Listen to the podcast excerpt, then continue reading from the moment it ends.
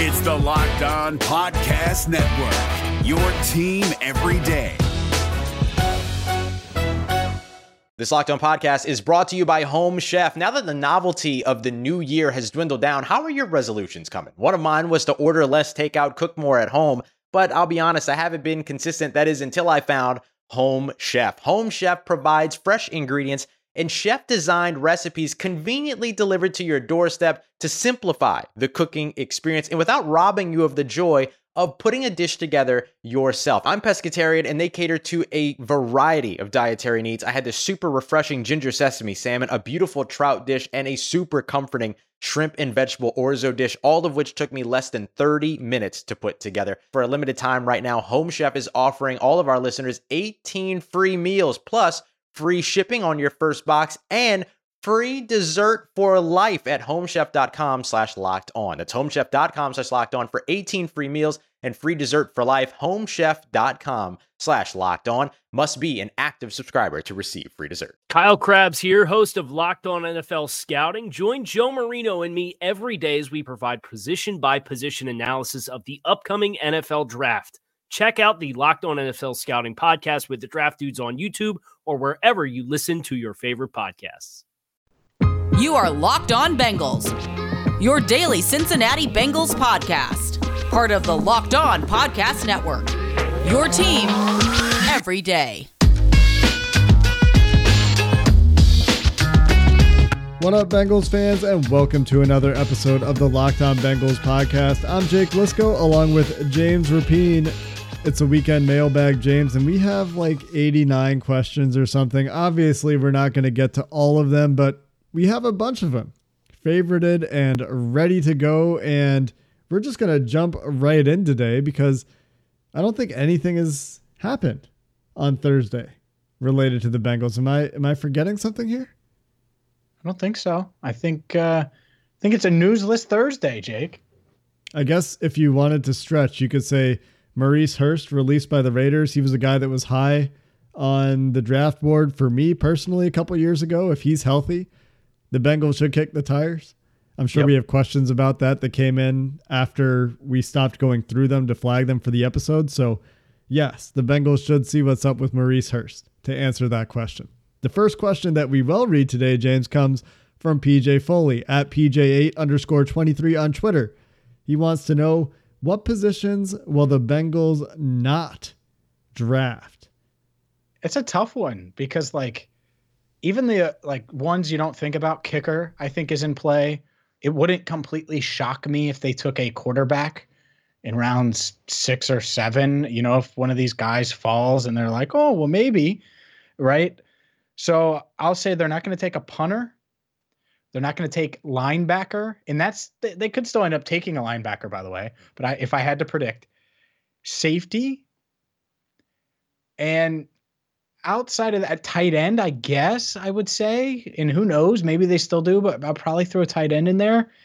And outside of that, I think they're going to take an interior lineman, uh, a tackle, a defensive tackle, a defensive end, uh, a quarterback could be in play. Running back, we certainly talked about with Giovanni Bernard now in Tampa. I think that's in play. Am I missing any positions? Obviously, corners in play.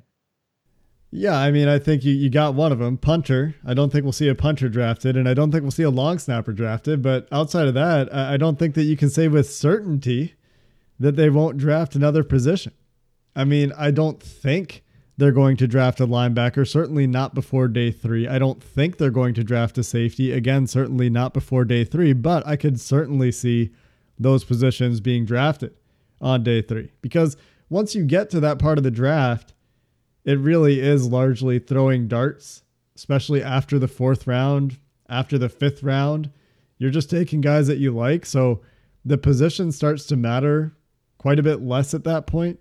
I think. And if you looked historically, that would probably line up with the Bengals' approach to things. So, I, I yeah, I, I, think I'm with you. Tight end, safety, linebacker, not necessarily going to be high priorities, but positions the Bengals could draft, especially on day three.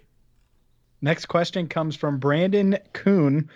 He asks, "What are the biggest areas of development that you would like to see from Joe Burrow next season?"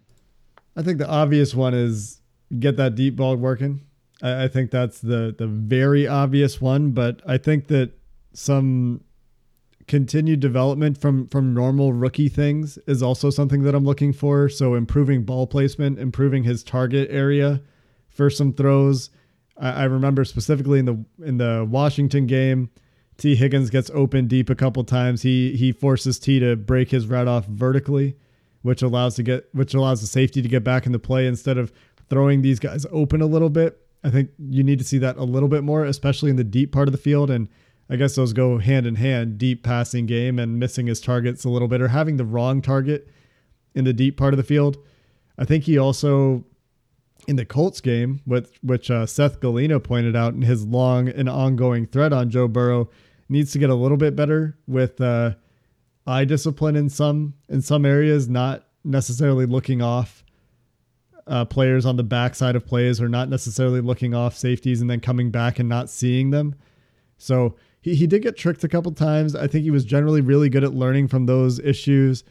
And I think that the the last thing I would mention that I would like to see him get a little bit better at is uh, starting to understand his his limitations a little bit more, because he certainly took some hits that were the offensive line's fault, but he also took some hits that were, you know, even if he is going to try to extend the play and try to make something happen out of structure, which I want him to continue to do, there's a balance there and and there's a certain point where the the awareness will improve over time. He'll he'll become more aware of the athleticism around him in the NFL on opposing defenses, and I think he can protect himself just a little bit more without sacrificing too much.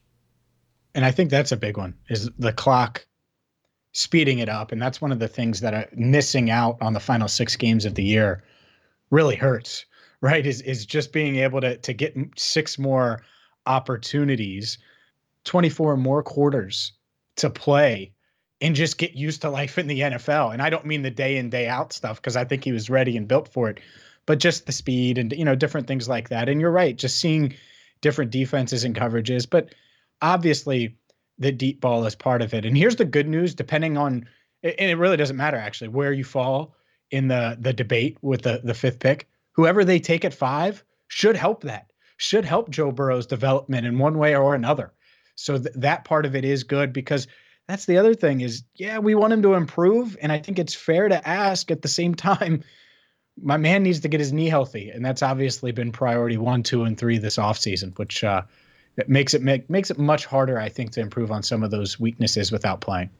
Yeah, absolutely. I, I, think that a lot of it truly will come from just rookie to sophomore year growth in the NFL. I, I think that a lot of the things I'm talking about are nitpicking. They're not common issues. They're just things that if you wanted to see him take that leap and and you know cut back on some of the turnover worthy plays, cut back on some of the some of the inconsistencies, those are the things that that jump out to me, right? And the deep ball is is by far I think that the most concerning thing that that happened in his rookie year, but I, I also think that there's every reason in the world to believe that he can correct it. And I'm not really worried about it right now but it, it is something that you know Bengals fans, Bengals coaches, Bengals front office, we're all going to watch because that is an area that needs to get better.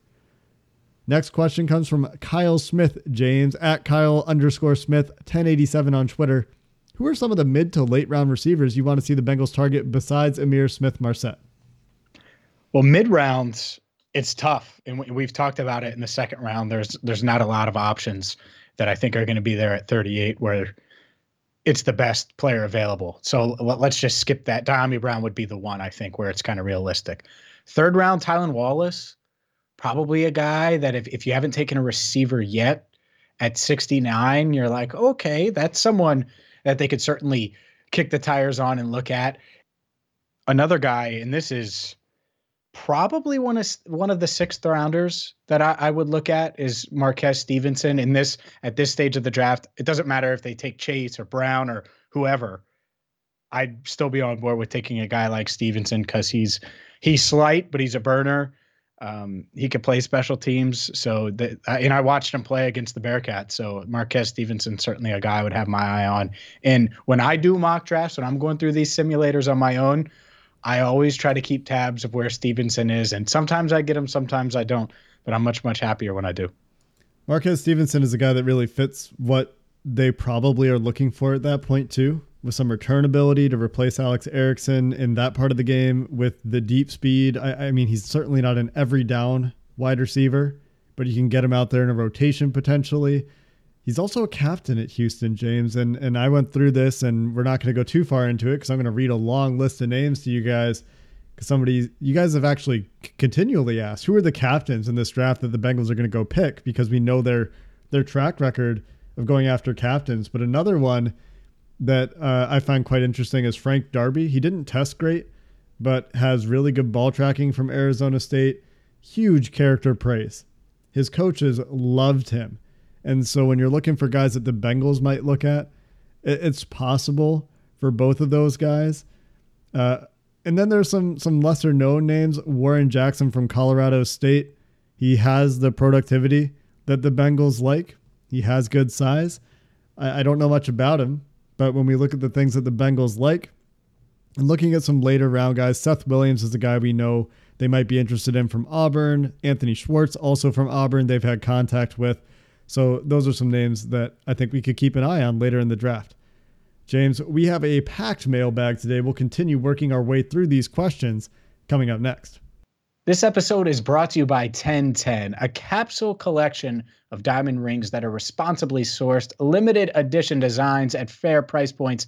1010 is an exclusive collection of 10 creative styles of diamond rings designed by 10 of the most distinctive designers working today. Rings sure to bring joy into her life, including ring number four of this collection by Harwell Godfrey out of San Francisco. It's an engagement ring and man, is it awesome from the strong geometry and intricate enamel and lapidary work. It is something worth checking out at BlueNile.com. They have something for everyone. So if you haven't checked out what they have, go there right now. And if you're on the hunt for the perfect, unique ring that she's going to treasure forever, you're definitely going to want to check this out. They won't be around for long. It's the 1010 collection. So find them now by searching the words 10 by 10 only at BlueNile.com. We're driven by the search for better, but when it comes to hiring, the best way to search for a candidate isn't to search at all. Don't search, match with Indeed. 93% of employers agree Indeed delivers the highest quality matches compared to other job sites, according to a recent Indeed survey. And listeners of this show will get a $75 sponsored job credit to get your jobs more visibility at Indeed.com slash podcast. Just go to Indeed.com slash podcast right now and support our show by saying you heard about Indeed on this podcast. Indeed.com slash podcast. Terms and conditions apply. Need to hire? You need Indeed. Let's continue with the weekend mailbag and Zach Yeager, and I hope I'm saying that right, at Cincy CB on Twitter, says I've seen offensive guard Kendrick Green in a lot of fans' pro football focus mock drafts in round three or four. The draft network has him ranked much, much lower than pro football focus. How do you guys use different sources to build your draft grades? How do you deal with large differences of opinion between sources? Well, for one, and I think this is different for everybody. I try to watch the players myself, and I've been doing it for a smaller subset of players than people like Dane Brugler for the last three years since I've been doing this podcast for the last three drafts. I, have I've watched the players myself to the degree that I can, and uh, you know, I personally I worked for PFF, so I, I've tried to learn from that. I've learned from other people that know a lot more about football than me about how to evaluate guys and, and what I'm looking for. And a lot of times your intuition is right. If you watch a lot of football and, and you really study it, you're going to know what makes a, a player look good and bad. And you're never going to get it 100% right, but you start to gain that intuition. And so for me, it's a, a combination of things. If I can watch the guy myself, I'm going to have an opinion myself. And I'm going to use the opinions of others to be like, okay, this is the range. If PFF has Kendrick Green as a third rounder and, you know, the draft network has him as a fifth rounder, and I think he's a, a fringe third, fourth guy, well, now I know he's going somewhere most likely between the third and fifth round, unless something weird happens that we don't expect or there's something we don't know. So that's my process for guys that I do watch. If it's guys that I haven't watched, there are some people that I tend to trust more than others, depending on the position. So I, I personally, you know, we, we talk about uh, Brandon Thorn a lot when it comes to offensive line. I trust what he has to say about offensive linemen. Derrik Klassen does really good work on quarterbacks. I like what he has to say about quarterbacks. I generally respect everything that Dane Brugler and Lance Zierlein do to a very high degree. I think they do really quality work on a consistent basis. Matt Waldman does incredibly deep dives. So you, you eventually learn to, to find people who resonate with you, whose style resonates with you, who put in the work and, and you start to trust them. So that's how I do it, James. And, and Mike Renner from PFF also does a fantastic job. How, how do you go about determining, you know, where a guy's true value is? Because I know you've said quite frequently that, you know, Penei Sewell is is in your mind a much better prospect than Rashawn Slater, but there are some that think that straight up Penei Sewell has a lower ceiling, has has a lower floor than a guy like Rashawn Slater. So obviously there are disparate opinions out there. How do you reconcile those? Yeah, I mean, part of it is you, are right. You gotta make your own opinions and formulate them, and you, you base it on a bunch of different things, right? From who you read, and to me, you just named a bunch of people, and all of those are, are analysts that I follow or I read, right? The Beast, Dane Brugler dropped it this week. He's going to be on the show early next week to to discuss it in his draft guide. It's uh it, it's a process, but I, I think the key is is formulating your own opinions. To me, there's no way in hell I would take Rashawn Slater at five. That doesn't mean he's not going to be a good NFL player, right? So that's that's a really good example. But yet Daniel Jeremiah if he's the Bengals GM and they're taking an offensive lineman, it feels like he would take Slater over Sewell if he was going that route offensive line wise. And I don't even know if he would. But th- that that's the point though, is like formulate your own opinions where you want to, to go with certain guys. I, I think Slater's one, his size would be something that would be more of a, a red flag. Are you taking a potential guard at five? Like long term guard. No one thinks Sewell's a long term guard. He might be a guard year one. So that alone to me, it's like, okay, well, one's One's five because he has just as high of a ceiling, if probably a higher ceiling in Sewell. Anyways, my long-winded answer. I formulate my own opinions. I don't base it all on Pro Football Focus grades or what PFF necessarily has to say. You certainly got to watch a certain amount. I don't watch as many prospects as you. Uh, I don't think, or, or most uh, draft analysts. I also don't have a big board, but I, I give my opinions on the guys that I know. And as the draft process goes, I feel like I know more and more. And then whoever the Bengals draft, guess what? I'm going to know them really, really well in a, a short amount of time and, and formulate an opinion. So that's that's kind of how I do it. Next question comes from Brendan Hayes, who asks When you were calling out stats for pressure percentage on Burrow last season, were you capping it at 10 and a half games for the rest of the QBs he was compared to? I did have a minimum snap count there, but I was comparing him to all QBs in the league that had taken at least like 50% of of whatever the the average NFL season total for snaps was for a team. So it was players that played at least half a season essentially. So when there's 15 guys ahead of Burrow, that's 15 guys that had at least like 300 snaps at quarterback. And Burrow I think was in the 400s when he when he got hurt on passing plays specifically, not not just snaps, but but um passing snaps. So it, it was a it wasn't just guys that had 10 snaps right? That have 50% pressures. And when I read the names, I, I left some guys off that played a lot of snaps, like uh, Gardner Minshew was pressure more often than Joe Burrow, but he didn't play obviously a full season in Jacksonville. So I, I didn't read the name. So uh, that hopefully provides a little bit of clarity around that question. Next question, James, comes from the Duke.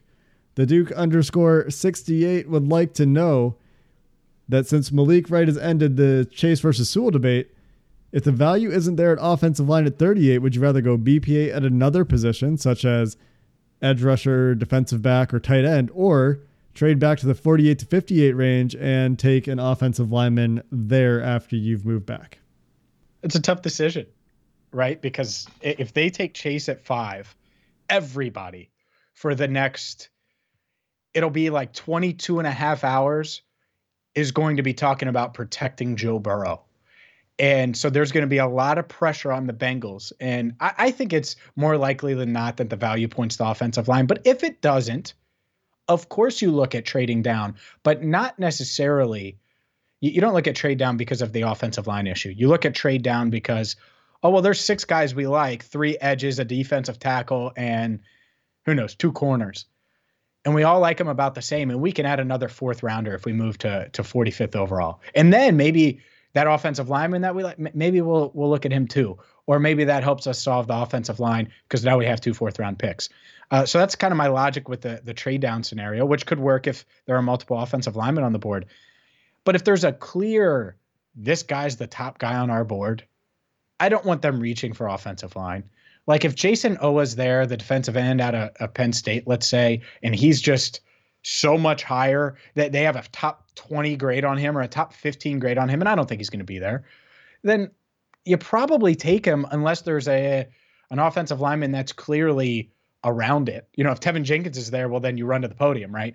And so that's that's kind of where I'm at, but I really think it's going to be hard for the value to be so off where the Bengals can't look at that 38th pick and find an offensive lineman that they really really really really like.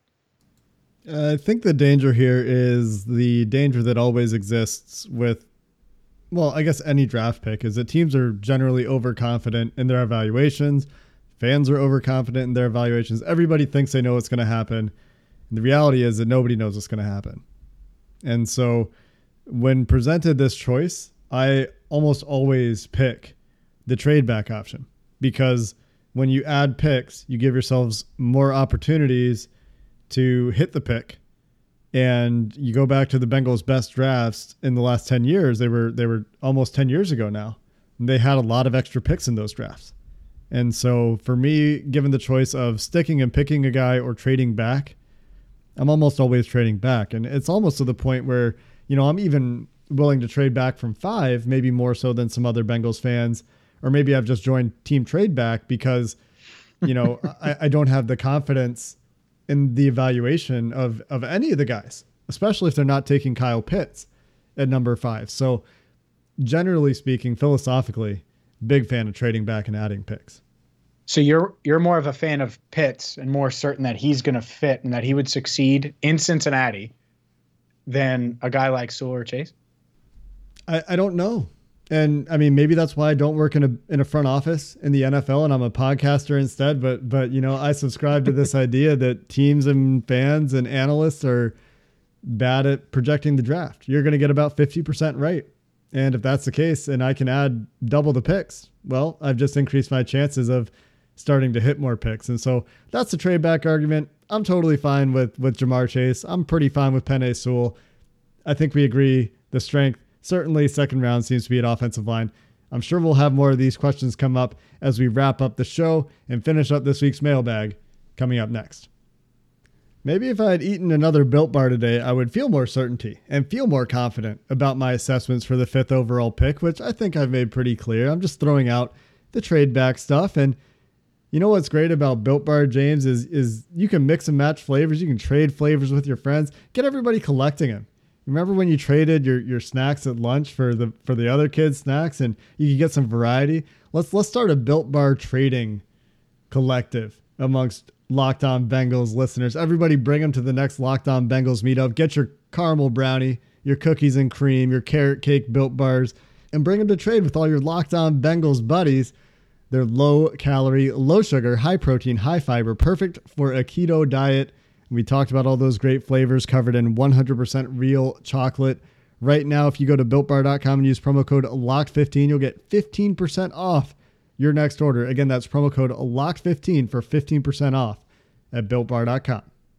Bet online is the fastest and easiest way to bet on all of your sports action. The NFL draft is less than two weeks away, which means you need to get off the sidelines and head to betonline.ag where they got all the prop bets you could ever ask for from the over under on where Ja'Marr Chase is going to pick. Do you think Malik Wright is right?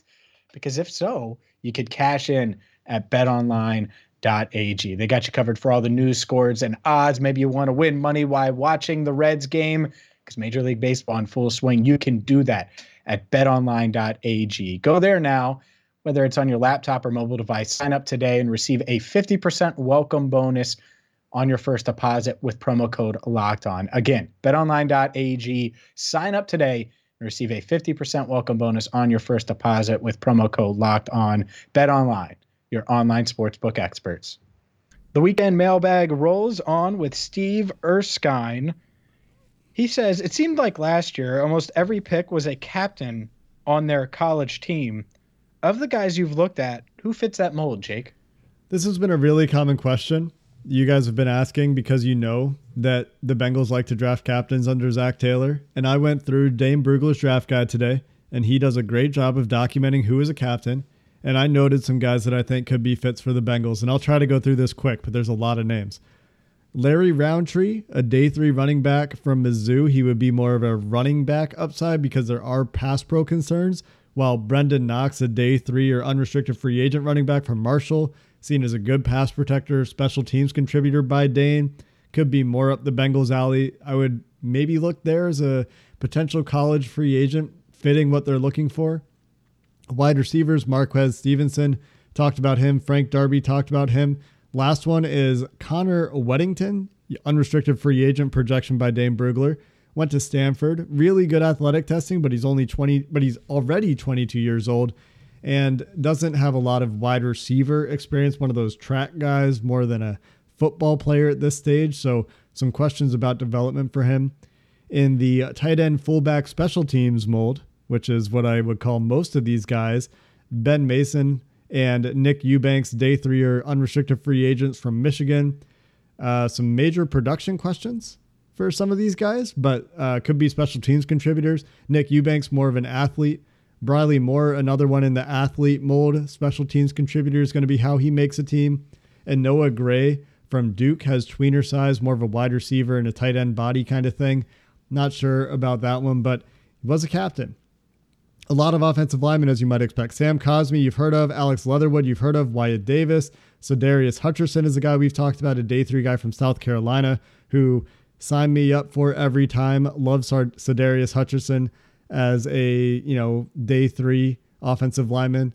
Pretty much every notable center was a captain: Creed Humphrey, Quinn Meinerz, Josh Myers, Drew Dalman from Stanford, Michael Minet or Minette, not sure, from Penn State, and Drake Jackson from Kentucky. So quite a few centers on the list. Also, a guy that might be interesting: Larnell Coleman, a day three tackle prospect, has good, pretty good size, pretty good traits, but probably more of a developmental guy out of the University of Massachusetts. On the defensive side of the ball, a lot of edge rushers on the list, James. Carlos Basham, Peyton Turner from Houston, Dayo Odeyingbo from Vanderbilt, Patrick Jones, Charles Snowden, Chauncey Golston. But at this point, we're kind of getting into day three. Daelin Hayes from Notre Dame, Chris Rumph from Duke, also a coach's son, fits the Bengals to a T, a little bit undersized to be an edge rusher in their scheme. But hey, he's got a lot of the things they like. Ade Ogundeji from Notre Dame as well. Tarron Jackson, who I believe the Bengals worked out at Coastal Carolina. Jonathan Cooper from OSU, Shaka Toney from Penn State, and Wyatt Hubert, another defensive end from Kansas State that the Bengals have had contact with, also a captain. Continuing on the list, Marvin Wilson, interior defensive lineman from Florida State, at this point seen by many as a day three prospect, was a captain. Jonathan Marshall from Arkansas, one of those athlete guys, high upside, he was he was a captain, as was Ta'Quon Graham from Texas in a similar mold, with probably a few more question marks. A couple corners to throw out there: Asante Samuel Jr. and Ife Melifonwu from Syracuse. A couple guys that were captains that I really like as corner prospects, but where they're expected to be drafted, I don't know if the Bengals will be able to pull it off. And a few linebackers from day three to mention here, because if they do pick a linebacker, I think it would be on day three. Monty Rice from Georgia, Buddy Johnson from Texas A&M, and Justin Hilliard from OSU is a captain, but has those medical questions that are going to be on the forefront for NFL teams. And that is a long list of captains for everybody interested in captains. I hope that was everything that you could have all ever dreamed of. Next question comes from Jack Alpaca Death Trap. What has been more tiresome, James? Chase versus Sewell or last year's Joe Burrow's going to pull an Eli Manning? Oh, that one that. Chase versus Sewell is at least pretty entertaining, and yeah, I get it. You, are tired of it, but the the Burrow Manning stuff. What really he was gonna pull a Manning because he wanted to go to the Miami Dolphins, who have won so damn much over the past two decades? Like, get the hell out of here! What did Dan Marino do in Miami? Like, it's it's hard to win in the NFL. And, uh, that that's the part that killed me. Is it was like, yeah, he he needs to get his way to Miami, to Washington oh, that that sounds like a great landing spot, right? So, no, I uh, I, I thought that that was just ridiculous. So that was certainly more tiresome. And by the way, I wasn't even covering the team for most of that. And I still felt that because it was completely ridiculous. What about you? I know it's rapid fire about to be, but what about you? Yeah, no, I agree. It was ridiculous. It was tiresome. It was worn out. It was never happening. It's just the nature of the draft. And and nobody's saying it this year. Nobody's saying it about Trevor Lawrence, which is actually kind of surprising. Nobody's saying it about Zach Wilson. It's not like the Jaguars and Urban Meyer have a gleaming track record, or the Jets, who just apparently ruined Sam Darnold by hiring and then keeping Adam Gase, have a great track record. So, I mean, yeah, I like Robert Saleh, but the Jets are the Jets. Next question comes from Daniel Whitaker. He tweeted TJ Houshmandzadeh said it's not how fast the wide receiver is, it's how fast they deaccelerate. Is there any way to judge that trait through analytics or film study to see how Chase performs in that skill set? Well, they do run some tests at the combine that test a uh, receiver's ability to start and stop quickly. Uh, the the shuttle is just kind of going back and forth between two lines and then accelerating out of that stance. And the three cone is going back and forth between some cones and then around a cone and, and trying to accelerate the whole time through that. So both of those tests are designed to test the the player's ability to corner and and that requires deacceleration and acceleration. So I think you do have those tests, but largely you're looking at film study, you're looking at flexibility for guys, how well are they sinking their hips, how sudden are they in and out of breaks. And so it's a combination, I think, of of you can see some of it in testing, and you're you're always for all of these things mostly looking at tape. And I also would disagree with TJ that it does matter how fast a wide receiver is for certain parts of football. I mean, I think the way TJ won certainly wasn't with speed. It was with getting in and out of his breaks. It was with starting and stopping. It was with precise route running. But there are some guys, DeSean Jackson. I mean, he's a good route runner, but DeSean Jackson's speed and Tyreek Hill's speed, Marquise Goodwin's speed, that's the reason some of these guys get open deep. And so I, I do think speed matters. And I also think that start stop does matter too. So uh, partially disagree with TJ there. And uh, to answer the question, film study and testing is how you would measure it. Last question, James. Gary at Tiki Nola on Twitter wants to know Is a top four edge rushing group of Trey Hendrickson, Sam Hubbard, Khalid Kareem, and Amani Bledsoe the worst edge rushing group in the NFL. It isn't good. Is it the worst? I don't think it's the worst. I think the Bengals um, probably have. Uh, uh it's safe to say they're below average, but I don't even think it's necessarily the worst in the division. You got the Ravens. That's certainly one. The Titans are another team, and we saw that firsthand last year. They struggle to get after the passer, uh, and there are a couple others in there, I'm sure, that uh, that that fall short of what the Bengals currently have but that's why edge is, is one of those positions where I, I certainly think they're going to look in the draft and, and you could see them within one of the first three rounds potentially addressing it. That's why they were talking to Ryan Kerrigan. You know, they, they certainly still see this as an area of need, and I think it is too. And and no matter what way they go in the draft at this point, you're going to be left with holes. You're either going to have a hole at three tech, you're going to have a hole at edge rusher, you're going to have a hole at wide receiver, you're going to have a hole in the offensive line. The the way that they've done free agency to this point, there's nothing they can do at the draft that will leave them holeless unless they absolutely crush day three of the draft in a way that would be, you know, back to the Geno Atkins kind of grand slam in the fourth round or George Iloka find later on day three. They would have to really get that kind of success rate in this draft to go into the season with no holes in their starting lineup, not even to mention depth. That's going to do it for this episode of the Locked On Bengals podcast. We'll be back early next week with Dane Brugler. We'll take a look at the what would we do mock draft scenario as we inch ever closer to the draft coming up in just a couple weeks. Until then, Bengals fans, Who Dey and have a good one.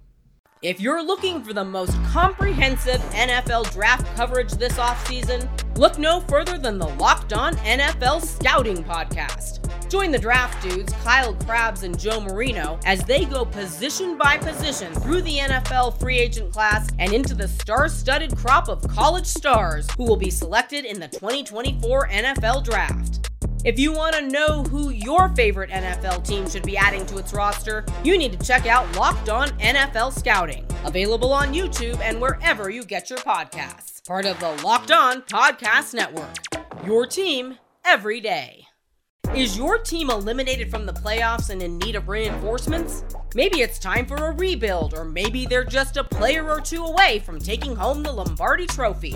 Either way, join Keith Sanchez and Damian Parson for Mock Draft Monday on the Locked On NFL Draft Podcast. They'll tell you which college football stars your team will be taking in the 2024 NFL Draft. Check out Mock Draft Monday on the Locked On NFL Draft Podcast, part of the Locked On Podcast Network. Your team every day.